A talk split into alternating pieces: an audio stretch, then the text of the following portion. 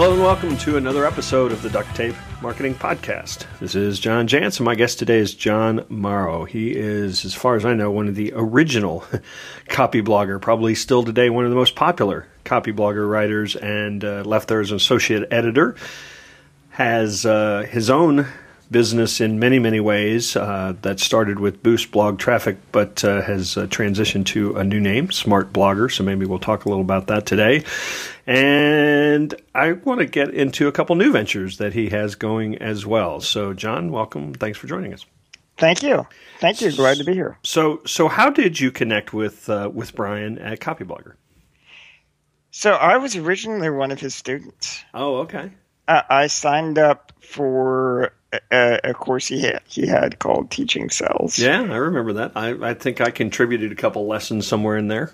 Yeah, yeah, and um, I, I went through and I was really active in their forum over there. Yeah. And so Brian just asked me one day, "Hey, would you like to write an article for us?"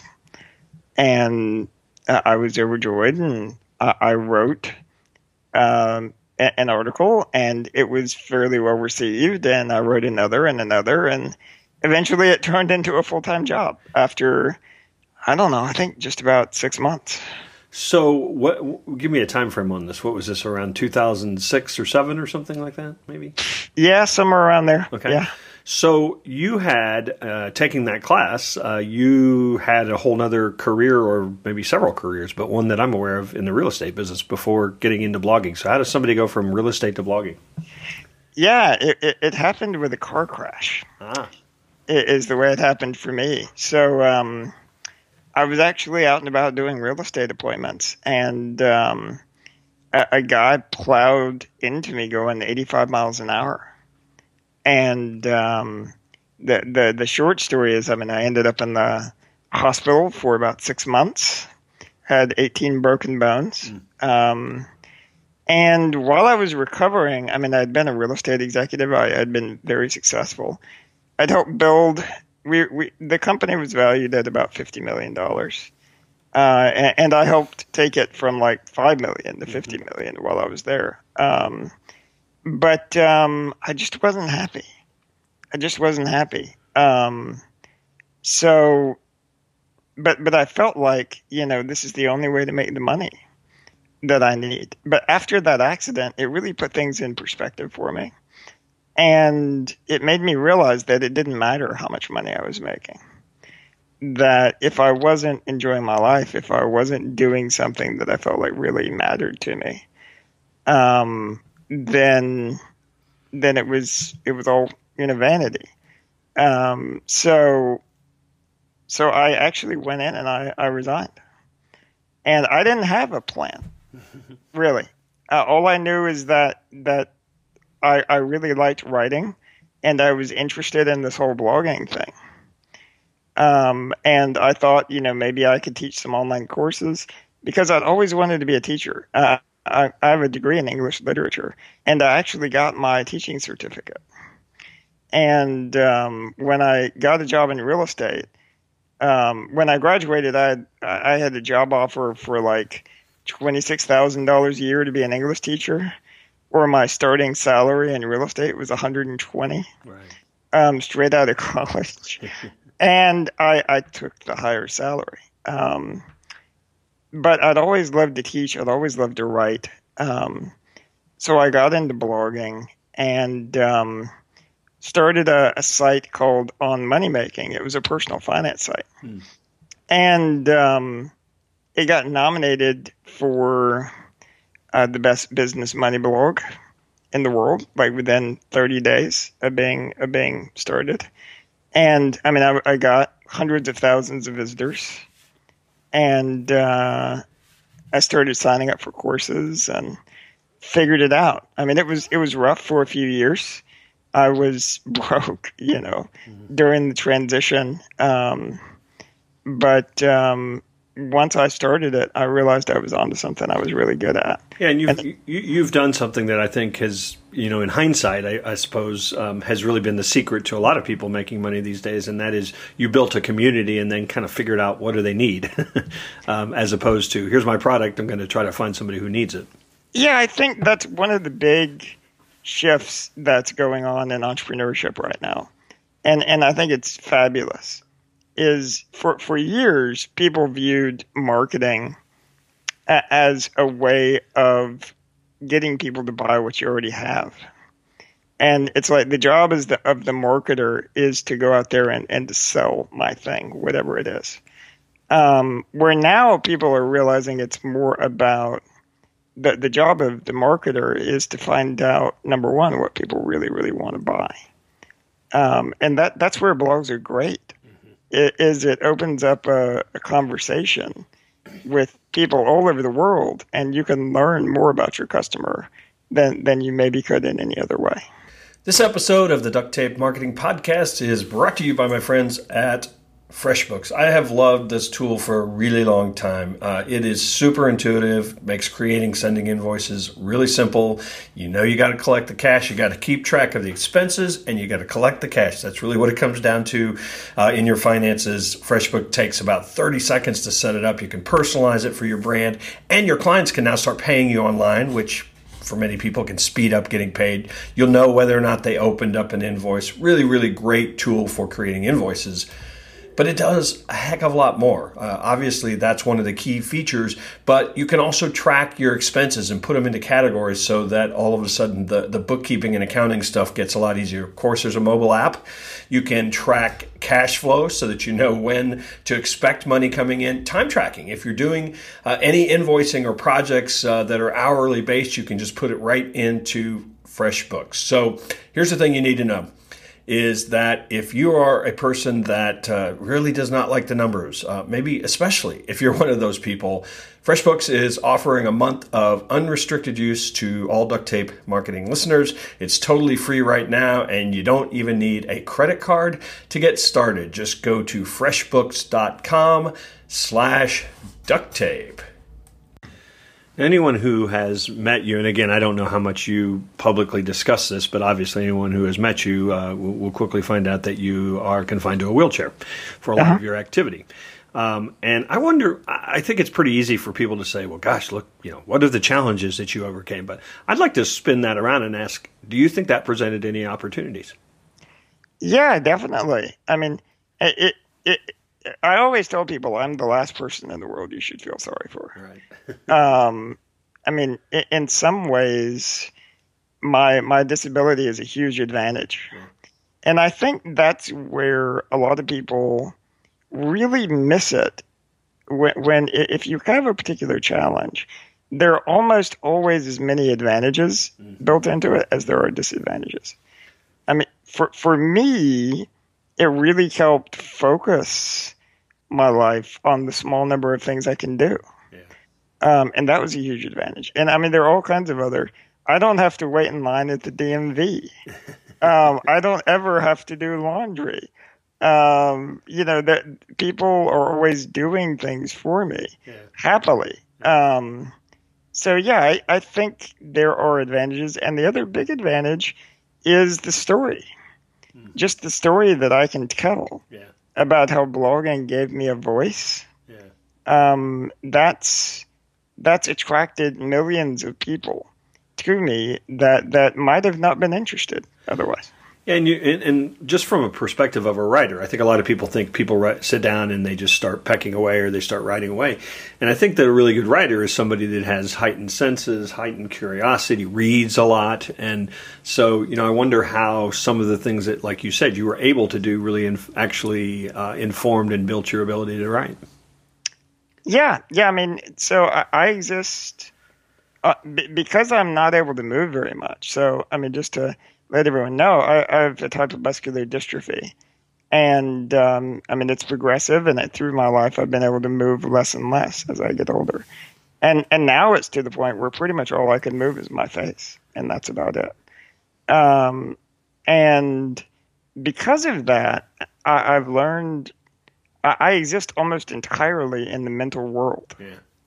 Um, I mean, my my connection to the physical things in life is is pretty weak um, because I, I, can't really interact very very much with the environment. So what that means is I spend way more time thinking than your than your average person, and that gives me a constant flow of new ideas and new perspectives and new examples. Um, and and I think that that type of that the amount of thinking that I've done has really made that's one of the things that's made my writing um, stand out to people. Well, and I think that um, one of the um, things that uh, you and I spent some time in Austin recently, and and one of the uh, comments that you made um, about your writing uh, was that you start with a target emotion when you sit down, and I think that I guess the preface that is that you know the best writing makes you feel something. It makes you mm-hmm. you know want to get mad or, or cry or do. And I think a lot of your blog posts certainly are, are not passive in that way emotionally. And so, um, tell me a little bit about that practice and maybe how that started and, and how you bring that into a real practical sense when, if I'm a blogger sitting down there thinking, I want to impact people, I want to influence people.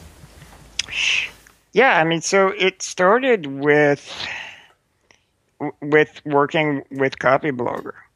Um, one of the first assignments, Brian Clark, who's the, the founder of Copyblogger, and New Rainmaker now. I mean, they've gone on to all kinds of things. Um, the one of the first assignments he gave me was to start writing. Uh, he told me, "I want you to write hundred headlines a day for different blog posts, and I want you to study and really get good at these." So I did, and I came back to him in a in a month with three thousand headlines, and he said, "You know, I never really expected you to do it. You know, every day. No one is. I, have told a whole bunch of people to do that, but nobody's ever done it. And doing that, I noticed that certain headlines made me feel something, and those are the ones that grabbed my attention. Um, and that I, I felt like rather than focusing on the topic first, what you should think about first is the way you want the reader to feel. Then choose your topic, and then dive into your writing and if you do that, the the results are um, a lot more powerful and memorable to people because they, they felt something. You know, and, and what's so hard about that too is because I think a lot of people say, okay, great, I want people to feel inspired, you know, but then it feels very manipulative as opposed to authentic. And so I think there is an art to that, isn't there? There is. I mean, the, the most authentic way to do it the the way that I do it is I think you have to actually get yourself into the state yeah, right. that you want the reader to be in. Yeah. Break, so when, break some things if you're you know going to be pissed off, huh? Yeah, yeah. I mean, I, there have been like if if if if I want to get people angry, and by the way, there are some legitimate times if if your audience has something that's holding them back, yeah, right, right. Um, they should be angry at whatever that is. Yeah. And so pointing that out and deliberately making people angry is a good thing to do. Um, it, it's beneficial to them, is what I'm saying. So, so what I do is whenever I sit down to write and I picked out that target emotion, um, I, I, will figure out, you know, how can I get myself into the state. Uh, for me, you know, sometimes it's uh, I like watching, um, you know, clips on YouTube of different things. Oh, yeah. um, and um, and, or I'll read a particular a particular passage of a book, or I'll think about a particular memory, and it's it's a lot like I guess probably what actors do, mm-hmm. um, and get myself into that state, and I get myself to where it's the emotion is so strong that I just can't hold it anymore, and then I dump it out onto the page. You you mentioned uh, you know a lot of people have bought into this idea of content, and unfortunately, you know, for some people that means you know 500 kind of wispy words about something. Um, and you talked about uh, when we were together the, this, and you've written a blog post about these four Ds. Um, that that you really the the content that really gets consumed and shared and visited and linked to you know has to be you know one of these four and I'll remind you in case you don't remember what the D's were but it's depth data drama and design yeah Yeah. So one of the things everyone everyone is publishing content these days. Um, everyone is writing blog posts, and we're all competing for the same attention. And so the question is, how is your content superior to everything else being published out there? And and those four Ds are four ways to stand out.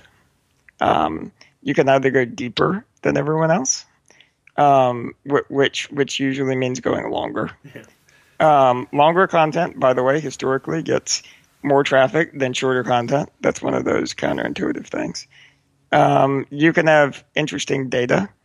Uh, you can have a beautiful design, or you can have drama. You can make people feel more than than any other uh, anyone else, which is the one that that I'm kind of the best at. Um, so yeah, those are the the four ways that I know of to to stand out. So you already mentioned headlines, and I was going to talk about that because I think you know you certainly weren't the first person to say that the headline is eighty percent of of the success of, of, a post. I mean, people have been saying that in ad copy and you know every every way in which people try to influence for years. So how today? I mean, is there an art to this? Are there just people who can write headlines in their sleep or you know how does somebody who who wants to stand out and realizes that, that that's an important part how do they get better at writing headlines i think there are a few different pieces of it number one is realizing how incredibly powerful they are i mean there, there have been scientific studies into into this yeah. um, to where a, a headline just changing the headline can change the traffic by by like 50 times so we're talking like a one headline might get 100 visitors while another one gets 5,000. And it's the exact same article. Mm-hmm. Um, so just realizing that power and committing to spend the time to, to find a good headline. Um, I mean, beyond that, the, the second piece I think is studying successful headlines. Right. So there are great tools like BuzzSumo mm-hmm. um, that allow you to see content that's getting shared a lot. And I, I think using those tools to find the most popular content in your space and then studying that that can teach you a lot. And then the third one is is just spending a lot of time writing headlines. Um, the the reason why I'm as good as at them as I am now is is not because I have any magic power. I don't think it's it's just because of that that exercise that Brian Clark told me to do. Of 100 a day, I continued that practice. I got so much from it after doing it for 30 days. I continued doing that for for 2 years. So what that means is in a year, I mean 365 days. And by the way, I did that 7 days a week. I never took a day off. Um, and I got I mean 365 days would be what? I mean this like what 36,000 headlines. Any in a year, and I did that for two years. um, so I've just written more headlines than than hardly anybody. So I think it's just the practice and the repetition. Once you've studied them, you get better and better at it, just just like anything else. Do you test headlines, um, or use you know there are some tools out there that will actually show your content uh, headline in an A B style? Do you do anything of that nature? We've experimented with some of that. Um, but but here's what I found with headline testing. Um, generally, when whenever we've we've done headline tests, the the difference between two headlines that I think may work well is pretty small. And and usually, if there's a winner, um, I can almost always pick it for my audience. Um, and, and usually, to me, it's obvious which one is going to win. Um, so I haven't seen a huge benefit mm-hmm. of that to us. Now I know for for other companies, um, you know, like Upworthy and and BuzzFeed, they do a ton of that, and they've been very very successful. So maybe I'm just not doing it right. I, I don't know, but it, it hasn't been huge for us. Yeah, that's probably uh, the difference between kind of your content and theirs. Is I think you're writing for a, a community around a pretty set topic. They're writing for everything under the sun for a yeah. very broad demographic. Yeah, they are. So that's probably part of it. Um, one of the things that a question I get asked all the time, of course, is now that I'm writing content, how do I get more traffic? Um, you wrote a blog post not too long ago, maybe a couple months ago, um, that uh, suggested that that might actually be the wrong question. Yeah, I think that that that number one, um, the the the first question should be that how many people really care about what I'm writing about? Yeah. Is there a is there a passionate community? Because by the way, if you write about topics that people are really excited about, um, it, it's fairly easy to get traffic yeah. at that point. Um, so if you're really struggling, if you're doing everything it's saying to do, everyone's saying to do, and you're not getting traffic, you really need to look at what you're writing about and, and ask yourself how many people really care about this.